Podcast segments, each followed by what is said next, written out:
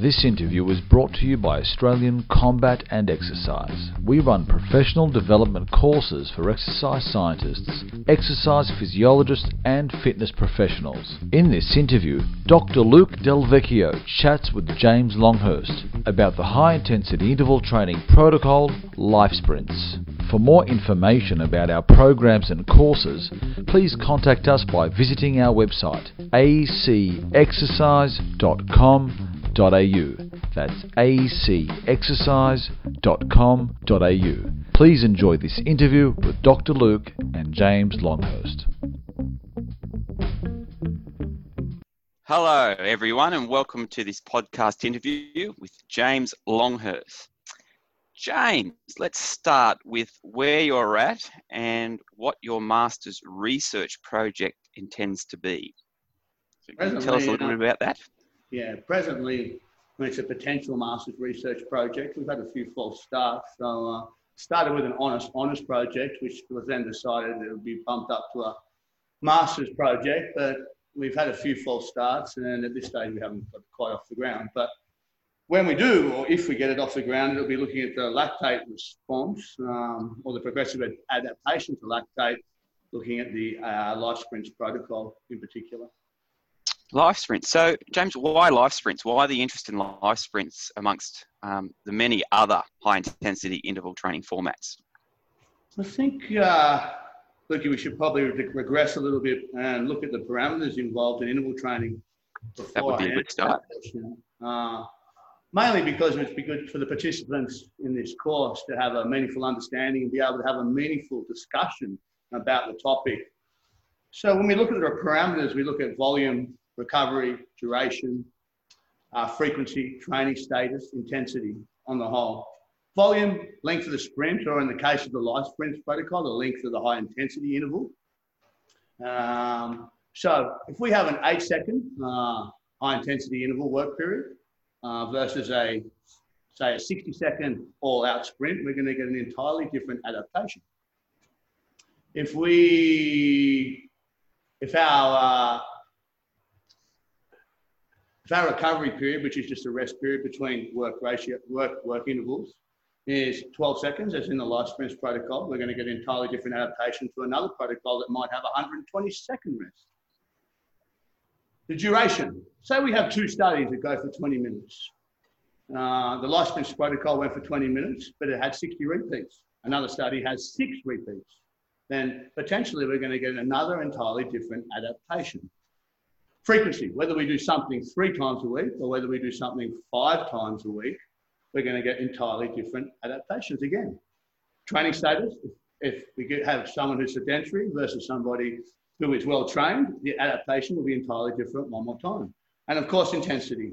So if we look at the life sprints protocol and we have a prescription of below all out perceived effort, as in 85% max peak heart rate, versus another type study where we had an all-out sprint for 120% VO2 max, where again, we're again going to get an entirely different adaptation.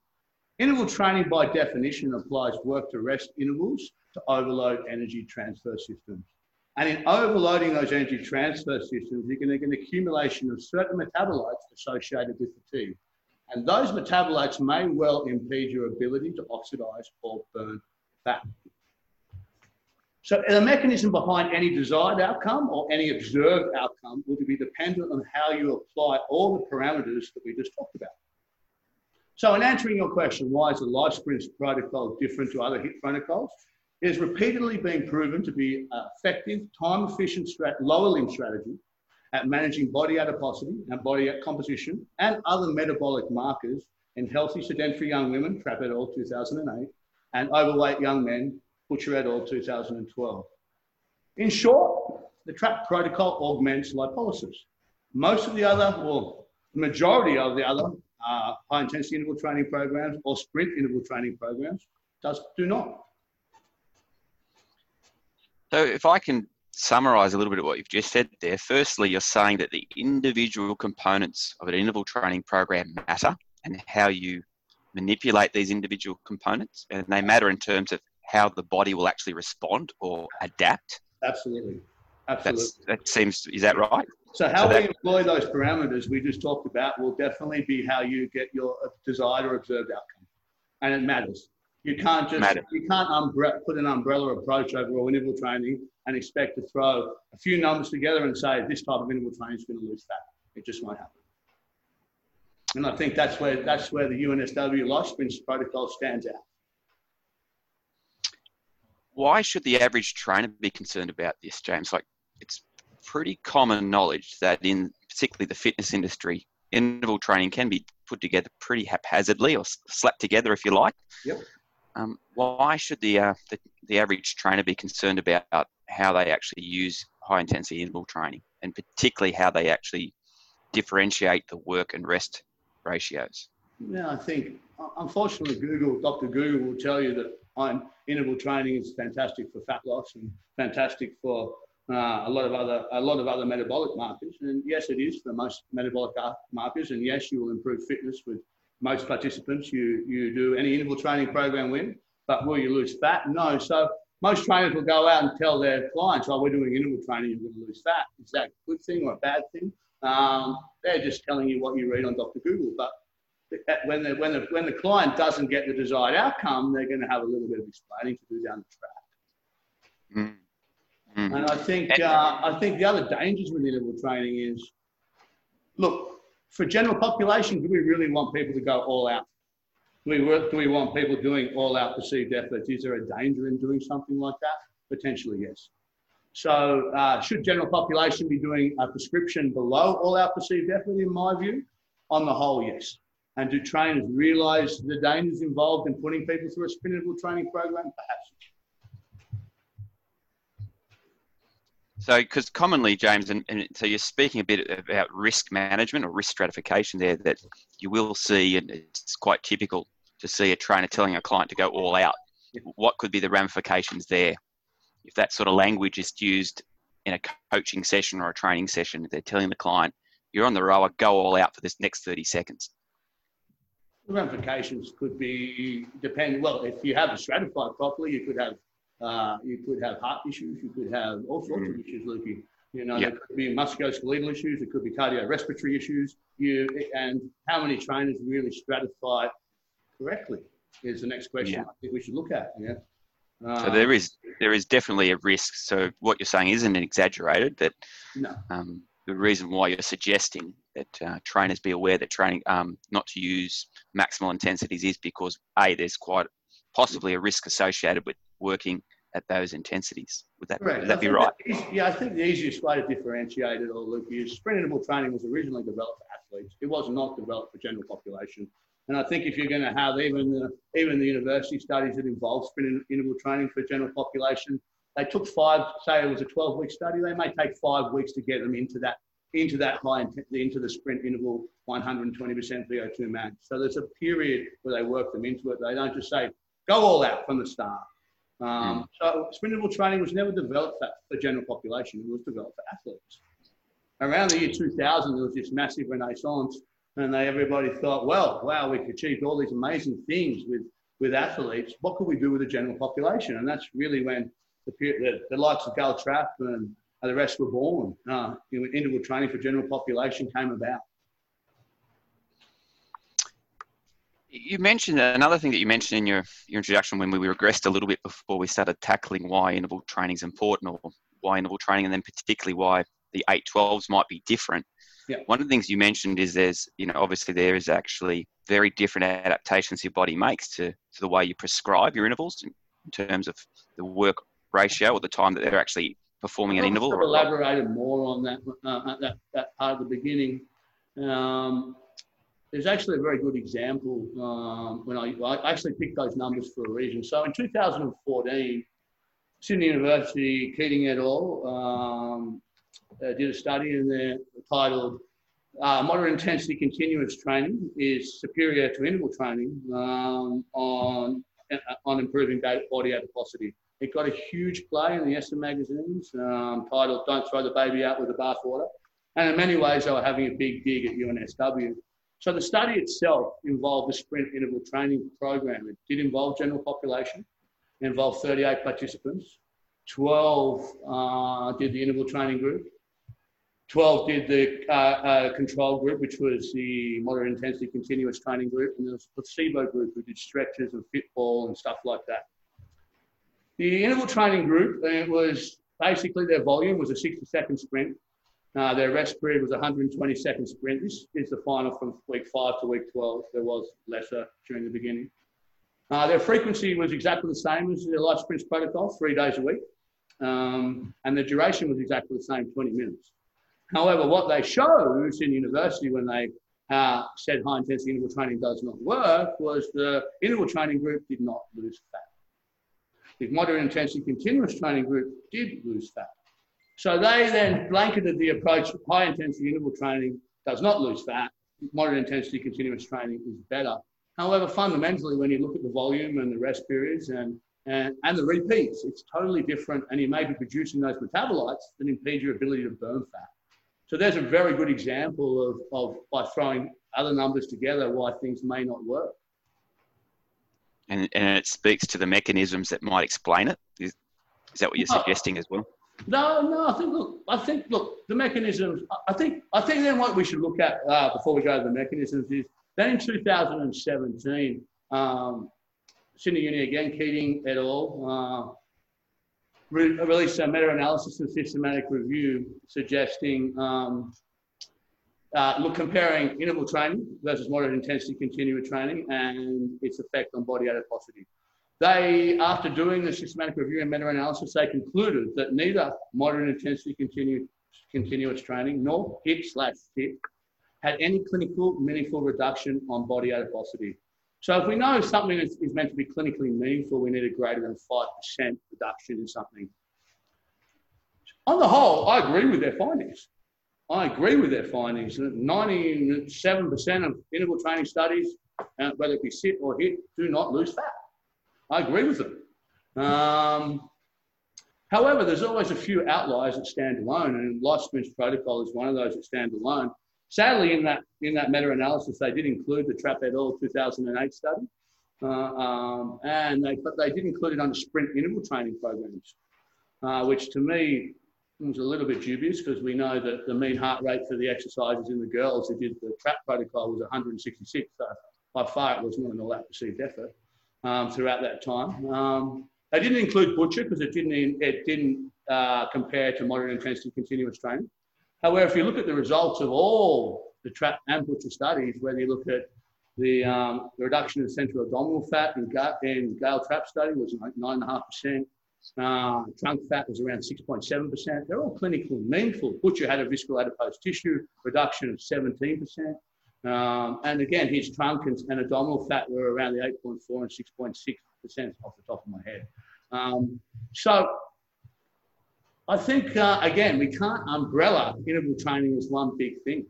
Those parameters that we have to set is going to be what provides us with getting our desired outcome. And the mechanisms, I guess, that you take behind from what you, the mechanisms behind all this are, it's interesting because what's been clearly reported in the literature um, is the catecholamine response to, to the, eight, the life sprints protocol It's clearly reported. So basically, this type of exercise starts producing large amounts of epinephrine. Epinephrine, for want of a better word, comes flooding down through your system, uh, attaches to receptors on subcutaneous fat cells. This is the simple explanation. And that activates an enzyme called hormone sensitive lipase and allows you to be use, use your, your fat cell as a fuel source. That is the basis of one. But there's a few problems with that. If you believe in hemodynamics, blood flow redistribution during exercise, then how does the epinephrine get to the fat cell during exercise? It's impossible because the coldest part of the human body during exercise is fat. You don't need to pump your blood to the fat. So it must be happening afterwards if, if you're breaking down the subcutaneous fat. However, if you want to look at it from another point of view, we look at it from an energy system point of view, which is more my what I like. We see a progressive depletion of uh, phosphocreatine and glycogen in conjunction with an increase, I know this is a little bit complex, but in an increase in cytosolic citrate, which inhibits glycolysis, leads to lower lactic acid accumulation and increased fatty acid oxidation. So if you look at someone do a, life sprints protocol, around about the five minute mark, they start sweating and breathing heavily. So Boutcher would suggest that this is the time that you deplete your short-term energy systems. And your body is forced to switch to intramuscular fat to provide, to, to, to provide for the rest of the exercise and recovery periods during the next 15 minutes. So that we are definitely in a, in, in a life sprints protocol potentially burning all the intramuscular fat and then and the glycogen and then replacing those fuel stores later is a possible mechanism.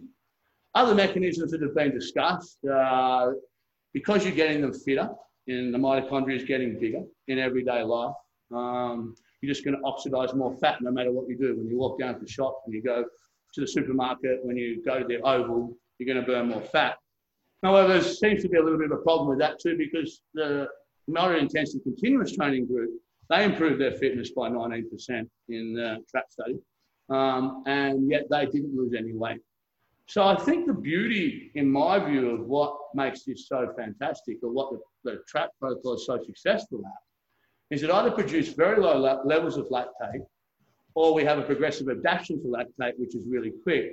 So what we don't know, we know what lactate does. So lactate, lactate when you will come down and it will turn off that enzyme that you've opened on your receptor to open your fat source. It will turn off hormone sensitive lipase. So we know once you start producing large amounts of lactate, you will not burn fat.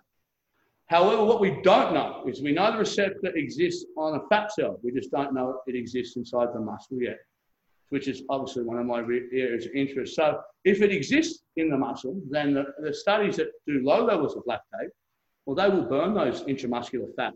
However, if it doesn't, if, if, if the people that produce large amounts of lactate won't burn the intramuscular fat. So mechanisms are to this day pretty still unclear.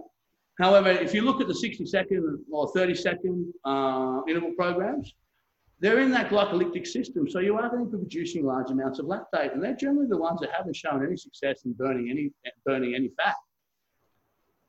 So when we look at that systematic review that uh, Keating et al. published, mm-hmm. were the interval studies cited in that review uh, mostly contained regimes that were longer than 30 seconds in terms of their work to rest ratios? It's interesting, yeah. So they had 15, 15 high intensity interval training studies and 16 sprint interval training studies. Yeah, they were definitely, some went for four minutes, three minutes, some were, uh, some were one minute, some were, they were all long. There wasn't any short studies involved in that whole systematic review, which sort of sums up what we're trying to say in many words, I think. Um, the sprint interval training program, I don't think any of the sprint interval training programs could possibly work for fat loss unless, well, only because you are producing large amounts of metabolites at all out perceived effort, whether you like it or not. Uh, I think for, for fat loss, we need to stay at the prescribed intensity, but beneath a, all out perceived effort. Um, but yeah, the systematic review definitely involved studies that were a lot longer um, in duration in the work periods and the rest periods. Is there anyone else supporting this view or your theory at the moment? Where, where else has it been suggested that lactate might be? Well, um, Trapp and Boutcher actually suggested in in 2000, uh, around 2000, I think it was seven, that the lactate angle deserves further research. Um, other than that, there's obviously people out there who talk about lactate. Um, we definitely, the lactate angle is definitely being identified with receptors on the fat cells. However, nobody, it's very hard to get a biopsy approval in, in Australia to take a biopsy in a muscle. So it's at this stage, no one's identified whether that receptor exists in the, um, in the muscle. The lactate angle definitely has a purpose, but until we can identify, Kieran Rooney, Associate Professor Kieran Rooney was probably the first to come up with the, the, the uh, research on the, on the lactate um, on the lactate angle um, on the subcutaneous, but it's never been identified the receptor in the muscle cell yet. So some work to do. What explains in, in the Trapp and uh, the earlier studies, Trapp uh, Boutcher, they, they did report on glycerol, and, and that was one of the the mechanisms which they used to explain the fat loss that glycerol levels were elevated when they were measuring them. So where was that glycerol coming? From? Where was that coming? Yeah, not a very reliable reading, glycerol, unfortunately. Um, can, yeah, that, that it, palmitate is the reading that you need to do. So I often, I brought that up originally and the glycerol readings were shut down quite quickly um, as very unreliable. Um, and the palmit, think it's palmitate, but palmitate readings is really what we need to look at in, in fat. So there might have been an error there on a, there. Well, no, it was easy. It's, uh, it's just unreliable. It's an unreliable reading, glycerol reading for fat loss. Unreliable. In interval, in, in, in interval studies. So it's it's seemingly important that the numbers matter, and, and what seems to be your argument is that the actual length of time you're performing interval may well affect the adaptation you're trying to achieve. Why eight seconds? What is unique about the eight second on, 12 second off work to rest ratio that is obviously synonymous with um, life sprints, which has got Dr. Gail Trapp's work and, and Boutcher's model on it as well. Can you, can you speak think, about I that? I think if you look at it, that, uh, and you have to go to energy systems again. It's the magic of the numbers in a way. Um, but it's that progressive depletion. I mean, depleting the phosphocreatine, you're depleting your glycogen. You're not producing high amounts because you're not out in all out perceived effort. You're not producing high amounts of lactate. You're getting this thing that inhibits glycolysis, which is cytosolic citrate, and you're allowing yourself to burn that intramuscular fat. It's just clever. It's really, really clever, I think. Um, and again, I, in my view, it's because of the metabolites that, that block it's, the, it's because of the low level of metabolites not really involved in the Trapp study that allow you to burn that fat. So does this suggest or indicate that that type of protocol should have its own title or it should have a separate descriptor than HIT or SIT? Yeah, I think is that, it unique and do you think it, is there an argument that it needs its own categorization? I think it's interesting that, uh, look, I, I think we got all got very carried away with all the titles for interval training. There's very high intensity interval training. There's moderate intensity interval training. There's aerobic interval training. There's sprint interval training. Really, it comes down to the sprint interval training, which is above all, an all-out perceived effort, and then there's interval training, which is a prescription below um, all-out perceived effort. I don't think we should change that. I think it should be quite clear. It's interval training or sprint interval training. Um, I don't think they should have a separate classification. I think people need to be aware that interval training is far more complicated than just throwing those few numbers together and hoping you're going to lose fat.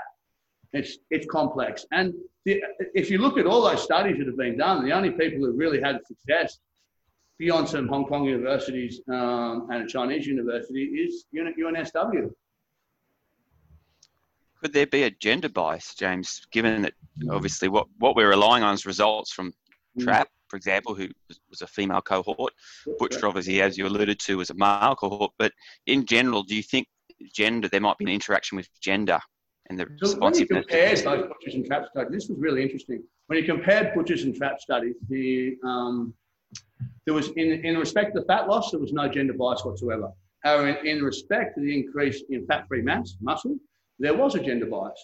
So in the in the Boutcher study with the males, they put on a 0.7 of a kilo of muscle in their tummy and, and 0.5 of a kilo on their legs. Um, in Gail's in Trapp et al., she they put in the girl study, they put on 0.4 of a kilo of muscle in their trunk in their in their in their trunk and 0.1 in their legs. So the only gender bias really came in the increase in fat-free mass. But as for the fat reductions, it was even though one was a 12-week study and one was a 15-week study, it worked out very very similar, very similar.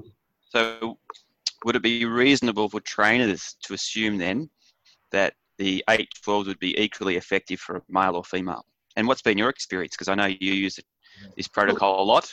Yeah, correct. I think uh, the prob- look, the problem with the Trapp protocol is, and for trainers, if we're looking at this for trainers, as you would well know, Luke, is that or most of the university studies are done on Monark bikes, and they're done with university students. Um, and does that have any ecological validity in the real world? Does it apply to real world situations? Can you go out there into the real world and use a sport art bike in a gym and achieve the same things you can on a Monark bike? And I think that's where a lot of people give up. They go to the gym and they say, I've learned this great study. So I've learned about the life sprints protocol and I've got this woman, I'm going to do it on this woman. And I know she's got to pedal 100 RPM uh, on the fast bit. And I know she's got to pedal 30 to 40 RPM on the slow bit. However, on the sport type bike, you'll find that the heart rates don't match up to the pedaling rate. So I've done many experiments on these sport type bikes now. And I think the best way for somebody to try and work it out is to work backwards. So we know in the Trapp protocol and the Boutcher protocol that the heart rate started at around 160, 150 to 160, and they had a heart rate drift of 10 to 20 beats with the mean heart rate around 166. So what people have to do if they're going to try and get a RPM on a different bike in the real world is they're going to have to put a heart rate monitor on their clients and they're going to have to work it backwards from 85% and see what that pedal RPM is. So I found on some sport bikes for the girls, you may be going 130, 135, depending on age. You know, it, it's definitely not the same. You can't say one size protocol fits all when you start trying looking for ecological validity out there. Yeah, so I, I said I, I guess what you're saying there is what's recommended from um, not just the studies, but obviously the publication, the books that both Trapp and Boutcher have written. Are those recommendations then really seem to apply well to a, a, a cycling ergometer like a Monark, but not necessarily a bike in the gym that a trainer would have access to. Correct. Correct. That's what. But in saying that, I think you can make anything work if you if you know the heart rates that you prescribe to. So there's just a starting point, but what trainers really need to do is monitor the heart rate response, which might be more reliable. Absolutely, absolutely. If they can monitor the heart rate response and work at 85% of their clients in peak heart rate, not age predicted maximum heart rate, which most trainers will go for, peak heart rate, then they can work back backwards and work out a pedal rate that works. Regardless, they need to pedal slowly. In the, in the, in the recovery period, it needs to be 20 to 30 RPM, 40 RPM max. Because if you start pedaling too fast, the body will always naturally migrate to about 60 RPM when you pedal slowly. You're going to start potentially producing other certain metabolites like lactate, which may interfere with what you're trying to do. So what you're stating there is trainers have to be pretty specific about their cues or instructions and and, and monitor that carefully. Otherwise, you're saying the client might end up pedaling too quickly in the recovery component, yep. which is 12 seconds. Yes. And that might create the the adaptation that we're actually trying to avoid, which Correct. potentially could be increasing lactate. Correct. Absolutely. Absolutely. And I think that's a critical part. I think too often or not, we, we arm trainers with these wonderful studies and people go out into the real world and say, this just doesn't work. But again, we, we've got to compare apples and apples, and we can't compare a Monark bike to a sport type bike or a Wattbike. We have to compare a similar thing. So what have we got to compare with is a heart rate range, and we need to and we need that for the for the, the high intensity interval work period, and we need to keep that the for the recovery period. We need to keep it active and slow.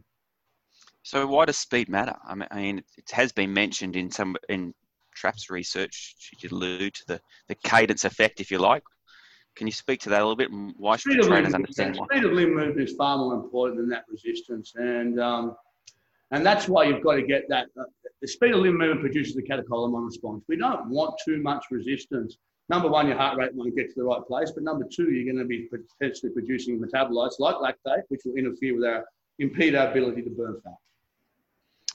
So how much resistance? I mean, I, I, think it's intuitive for trainers just to want to hit that resistance button. and It's intuitive for the client to want to feel resistance. Yes. How, practically, how do you control that? And, and what's been your experience and understanding of how much resistance to use? Particularly so I start very low with the resistance. I might start the first days on, on the, if you're on a Wattbike, it'll be on a, almost a naught to a one, a one, uh, the lowest level of resistance you can get there. Um, once they continually meet that, that first, once you've worked out that pedal range, whether it be 100 RPM or 130, depending on what bike you're on, then you slowly, once they consistently meet that and can, can go above it quite consistent, well, consistently, you put the resistance up a little bit. You're constantly bringing them back to that, to, to that pedal rate that you first, that you first worked out. So in the Trapp protocol, the girls, they pedaled 100 RPM. When they consistently were pedaling 110, 115, she added the resistance, a little bit more resistance. Same with Boutcher, the boys they pedaled 120 RPM when they consistently were pedaling 130 or 130 RPM quite easily around week four, week five. Then they um, increased the resistance and they brought them back to 120. So it's in fact a progressive overload strategy, really. What yeah, you're saying absolutely. or alluding to is that the similarities that you would make with a resistance training program if you prescribe an 8 to 12 set repetition scheme, that once the client's doing more than 12 repetitions consecutively, Correct. the resistance goes up and they go to the Absolutely. lower end of the range. Yeah, absolutely. So yeah, something of that effect, is that right? Yeah, correct. Absolutely. Yeah, that's exactly what we're saying, really. Once you can, well, there's no point. We don't want them pedaling 140, 150 if they can do it. So then we slowly increase resistance. Exactly what you're saying. It is a progressive overload. Mm. But, not much fine... of a progressive overload. It's a, it's a fine touch. It's a fine touch. You can't then, you can't then go and, and give them resistance, triple their resistance, and then have them pedaling for the girls 85 for the next week. That won't work. It's a, it's a little bit of a tweak You got it's got to be right. It's got to get them back to 100 each time.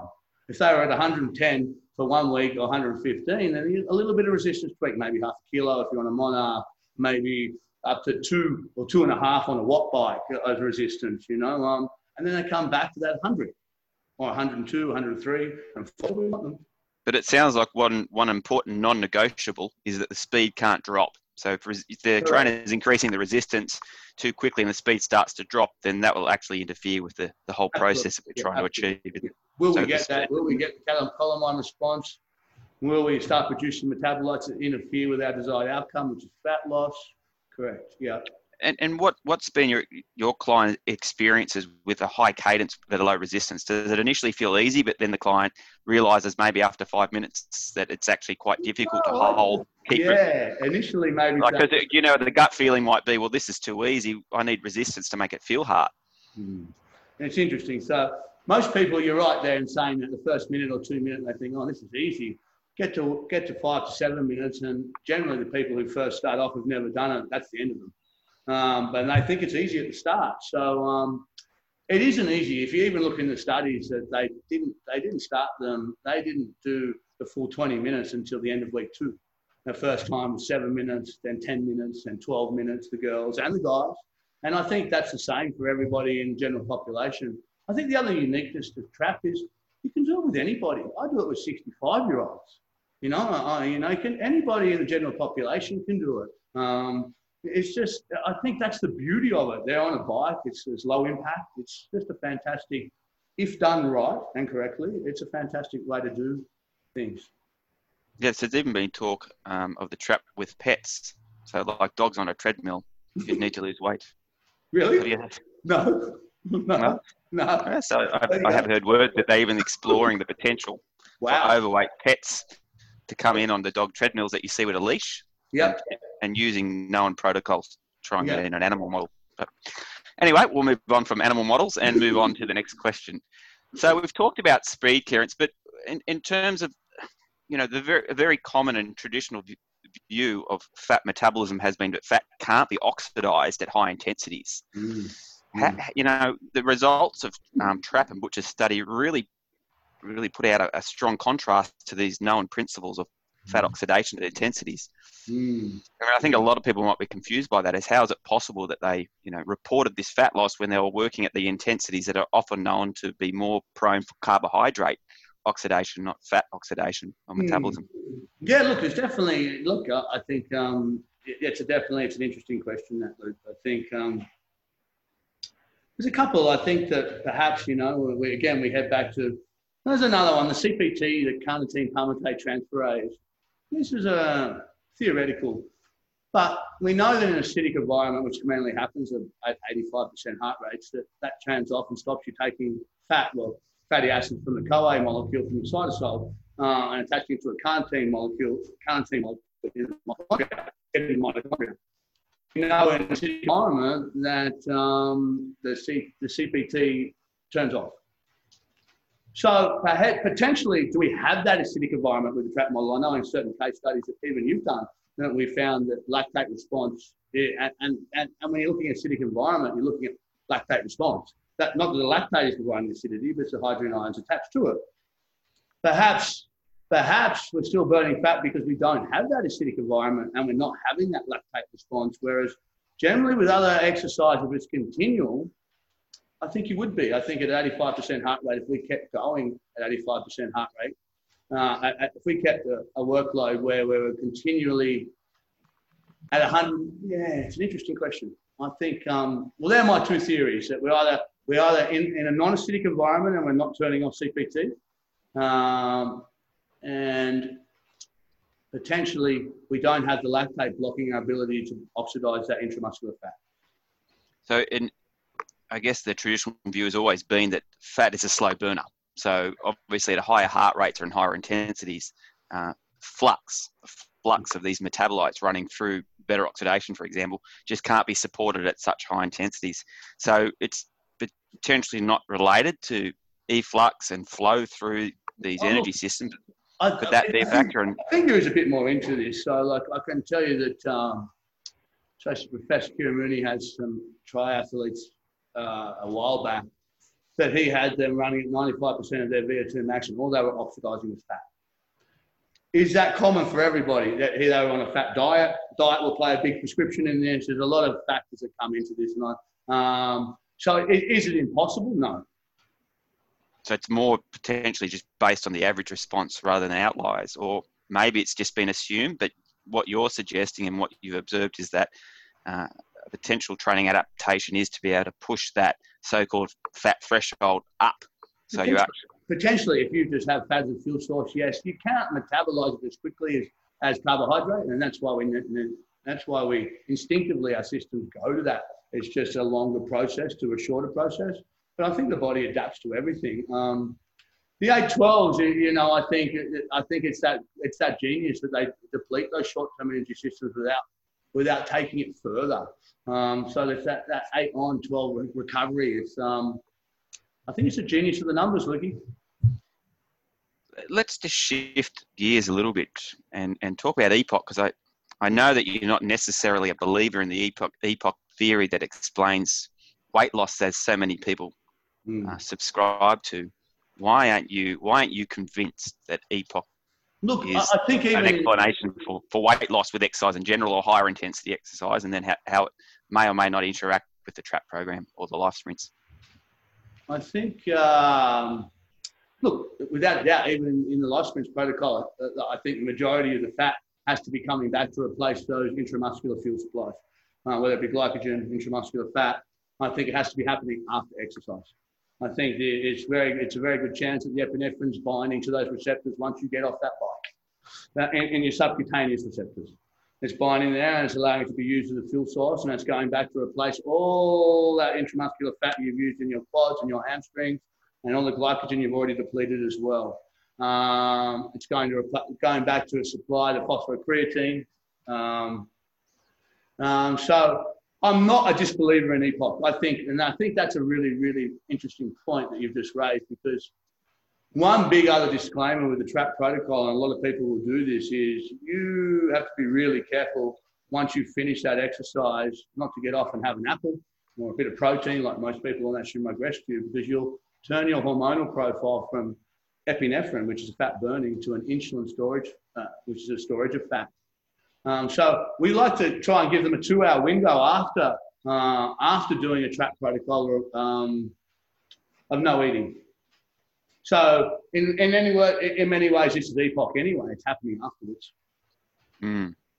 Mm. So you think it's actually important, and I, I think this is a, a good take home for trainers as well. That the response might be augmented if they actually do apply a nutritional strategy such as delaying um, intake of food for a period of time? Absolutely. I, think, look, I think, look, when they first did the study, they said, Trapper and Boutcher said, please don't eat two hours before.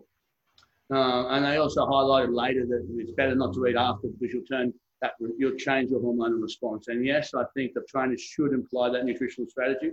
But if you go and do all that work on a bike, you do that 20 minutes, and then you get off and you get all this epinephrine flooding through your system, and you go, you've got your client who has an apple or a protein drink to re- recover their muscles, and they're going to stop that epinephrine being able to burn fat. That's floating mm. around the body. You're going to change it to insulin floating everywhere, and we don't want that. So I think a two-hour window is ideal. Two hours both sides. Two hours before you do the exercise. Two hours after. And your experience with clients to date using that, uh, how they responded and how did they adhere? Much better. I think once you explain anything to anybody um, and, and, the, and the science behind it, and it's logical science, um, that they adhere to it quite quickly. A lot of people originally, you, you, they just eat just naturally. They feel like an apple or a banana or something after they do training, uh, whether or a protein, and you just need to change it. If their goal is fat loss, they should not be eating for two hours afterwards. There's also been some research that might suggest that green tea uh, could also be beneficial in combination with the traps. Um, where are we at with that? Has there been any more recent research, and have you played with this as well? Looked at utilising green tea in conjunction with performing the life sprints? I'm a big believer in green tea. And I mean, I drink litres of it a day. Um, and yes, they, it was very, you know, the trap uh, at UNSW did produce a lot on green tea and, and also on the Mediterranean diet uh, with green tea. And they showed significant results, almost the same results as um, they did in their original study, a little bit better. Um, The mechanism. So why? Yeah, that uh, the mechanisms behind it. Um, I'll have to leave with you there. I, I need to refresh on that, Luke. Yeah. So if I recall, it had something to do with a particular enzyme in green tea that uh, inhibits or delays the degradation of adrenaline. So the theory being that by taking green tea with uh, doing the traps, obviously you're getting that natural elevation, you know, It's adrenaline from the trap, from response. and then it prolongs prolongs the life of adrenaline Okay. um, through yeah one of the enzymes that green Well, tea anything that contains. prolongs the epinephrine response is good. Mm, So I- that it's good, as long as we don't eat with that.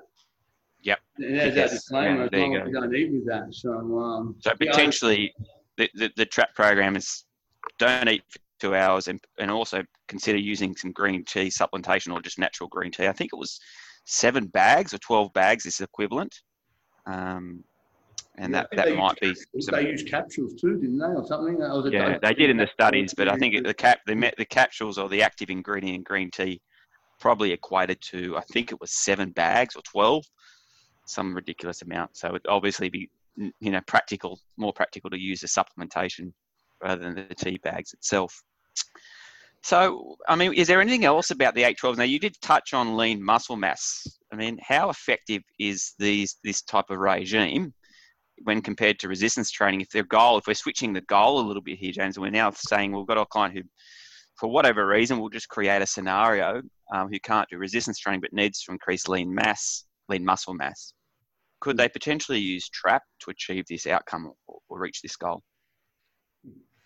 So we've got to look at how trap was done. So, I mean, they increase lean muscle mass in the trunk and the legs, yes, um, for girls and for guys. Um, if your client's goal is to increase lean muscle mass, well, you have done it doing just a trap, but there's other areas of the body that it would be a disproportionate increase in lean muscle mass. It'd be in the legs and trunk, not upper body, no arms, no, you know. Uh, so I think we have to be a little bit careful if we try and prescribe uh, Trapp or Boutcher as a as a as a way to as a way to increase total body lean muscle mass. Um, And I think that's the other thing, the fat loss, you know, even the fat loss, it was disproportionate. Most of it came off the, the trunk and the legs and the abdominal. Um, I think some interesting points, though, that come out of um, the scenarios, especially when we, when we talk about increasing lean muscle mass, is you'll often hear a lot of people, a lot of people argue that how do you know the high intensity interval training that once they've done seven weeks of it, that their appetite hasn't been suppressed, which is a lot of studies have shown that the suppression of appetite the more interval training you do. And how do you know that this fat loss hasn't hasn't come out, hasn't been because they have reduced their calorie their calorie intake? Well, both um, uh, Trapp and Boutcher uh, did three day pre and post um, food diaries for their clients for, for the participants in the study. And the trap one, they, in the trap one, they actually increased their calorie intake by 800 at the end of the at the end of the study. Um, macronutrients were pretty similar. Boutchers were almost identical. I think that the, the argument then that comes to that, and, and as all dietitians will tell you, that you can't put on muscle unless you're in the in energy surplus. And in both Trapp and Boutcher, they put on fat-free mass. They put on muscle. So they have to have been in an energy surplus. So that sort of shoots down a lot of dietitians' arguments when they say to you, "How do you know that? How do you know that it wasn't because of reduced appetite all this fat loss came?" And I think that's important for, for trainers to explain to their clients. What what would be the take home then for the trainer from that? No, I think practical? No, I think the take home for the trainer would be they can, you can't outrun a bad diet, as you know, but um, I think it, it, as long as their diet is relatively good, I, I think um, they can keep eating what they want. So they essentially keep the same eating plan that they're currently Yeah, it was- following, or It was one of the only, it's one of the only two studies in Australia for exercise and fat loss that was done without dietary intervention. Mm. A lot of the other ones that have achieved fat loss have had dietary intervention, and this had no dietary intervention. And as you know, the diet, the diets are pretty poor. I can tell you the girls' average calorie intake, um, it was uh, 7,000 pre pre trap was 7,200 kilojoules. So when we worked that out 4.19, roughly 1,700 calories on average for a girl. Um, and, and by the end, they were having 7,900 kilojoules. So almost 1,900 calories for a girl, which is, You know, it's not a small amount for a girl. So it's a lot of calories there. Mm. And they still managed to lose the top two girls, eight and nine kilos. The average weight, the average fat loss, two and a half kilos. Take out the two girls who had BMIs of less than 20, and it was a 3.9 kilo on average fat loss. With with those calories coming in. And do we know do we know if that energy intake was set at maintenance? So were they you, for for example they those they were just or they were just were eating what they yeah, yeah, can told to continue eating what they did throughout the time. Yeah, mm. and same with incidental activity. They were told to continue the same amount of incidental activity they've been doing before the study, not change anything. So it's it's it's. You think it's unlikely that they just became spontaneously more active and started to walk more, fidget more, stand more as a result of their Never participation impossible. in the study? Because that, that's that that's certainly been proposed, hasn't it, Yeah. as a, a potential explanation for the fat loss. Yeah, never impossible. Never impossible. Um, never impossible. Um, you could definitely, but you can only go with what they say in the studies that incidental activity levels were, you know, were, were maintained throughout the study. So we can only go with what we're told. But yes, And if, not, you, not if you were design if you were design the perfect life sprint study, Mhm. how would you do so? How would you create the perfect to to really try and tease out all the potential limitations that have been previously discussed? Make it a very robust investigation. Yeah, I think you'd need to. What would you do differently? I think you need to re- re- record habitual activity levels and you need to record the food diary the whole way through. Right? If you really wanted to shoot down every every argument that was going to come at you, uh, which is a lot of work for people to include a 12 week food diary, but um, you're asking a lot of people. Um, but I think that would be that would be definitely good because you could definitely track what was going on throughout all that period. Um, what else would I do? Uh, I don't think I do much else other than I track those two things. Um, and I'd also, oh, of course, I'd also track the response of metabolites to make it a robust study. What about different age groups? Do you think there might be an interaction with age? Do you think also work needs to be done in, in, Yes. in younger and older? So we know roughly the middle of the curve, i.e., sort of middle age to younger. I think that's a big gap in the, in, in the literature that in the, in the literature that most studies are done on uni students, and we don't know if that has the same hormonal response for middle-aged people, middle-aged women, older people. Um, we have no idea. And yes, it's a massive gap, and it needs to be filled. Um, 100%. 100%. So where to next? I mean, You know, what needs to be done I- next? I think I, I, where to next. I found look. I think where to next. It'd be interesting to look if you could work out the mechanisms behind, and you could prove, and you could prove why most of the ninety-seven percent of interval training, sprint interval training, or ninety-eight, probably ninety-nine percent, don't don't augment lipolysis. And I think your next bet would be how how how how can you combine a life sprint protocol with a resistance training program uh, and for the for the best results because people want to do a little bit more than three times a week of the life sprints protocol in, in a client and, for, and it's for a fitness trainer. So how do we then can we get its good results by by doing resistance training on, on the alter, other days or can we get its good results by doing resistance training directly after a life sprints protocol or is it better to do a resistance training protocol prior to a life sprints protocol? Um, I know there's been some fantastic uh, studies recently been released uh, on some bodybuilders uh, doing 10 exercises three sets and their epinephrine response throughout that, uh, which has been massive. There's a massive epinephrine response. So, um, uh, is it a good thing to do a resistance training? But the argument has made some arguments that have now come out saying you should do a resistance training program first because number one, you increase your, your, your force contraction of your muscle. You decrease it if you do a cardio program or an interval training program first. But also you've depleted your glycogen levels inside your muscles, so you're going to be more ready to burn that intramuscular fat. Um, however, my view still is if you're going to, your aim is, your aim is to lose body fat, you do the fat protocol first. And you could, I still believe you can do a resistance training session after, but you're not, you're using legs when we do track. We do, it's a lower limb strategy. Do an upper body resistance training program next. You're still going to have massive amounts of epinephrine flowing around. Is it going to cause any any issues with uh, with your fat impeding? Probably not. Um, but I think it's definitely the next uh, frontier for trying for trainers and, and real life situations about what we can do. Because people don't just want to spend 15 weeks doing an hour a week on the bike in general. That's a, you know 20. No, that's a, yeah, that's an important practical point. Yeah. So where do we go from from the trap protocol? Is we need to work out how we can add resistance training into it without any interference.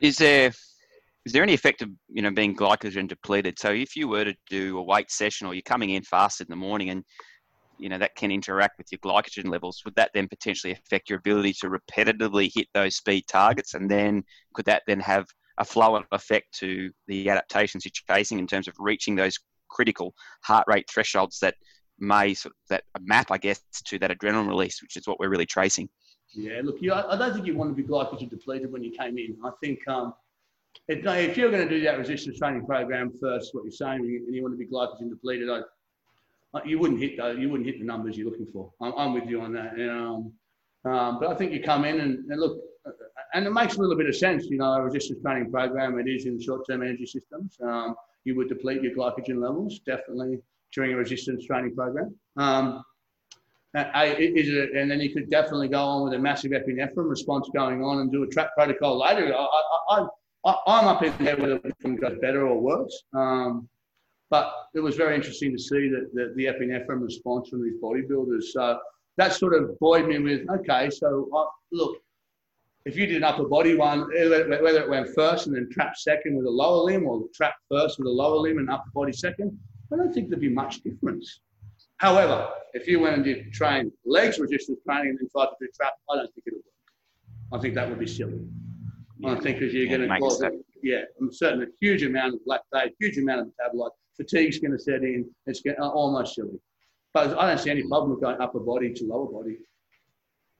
And then lastly, James, the long-term implications. I mean, how sustainable is this? Can someone start on trap and expect to continuously lose fat on an ongoing basis across a six-month, twelve-month? I've had, I've had some people just because they love it. they love it. They find it easy to do it at six o'clock in the morning. I've had some people in the corporate world been doing trap for two and a half years probably, are they continually losing fat?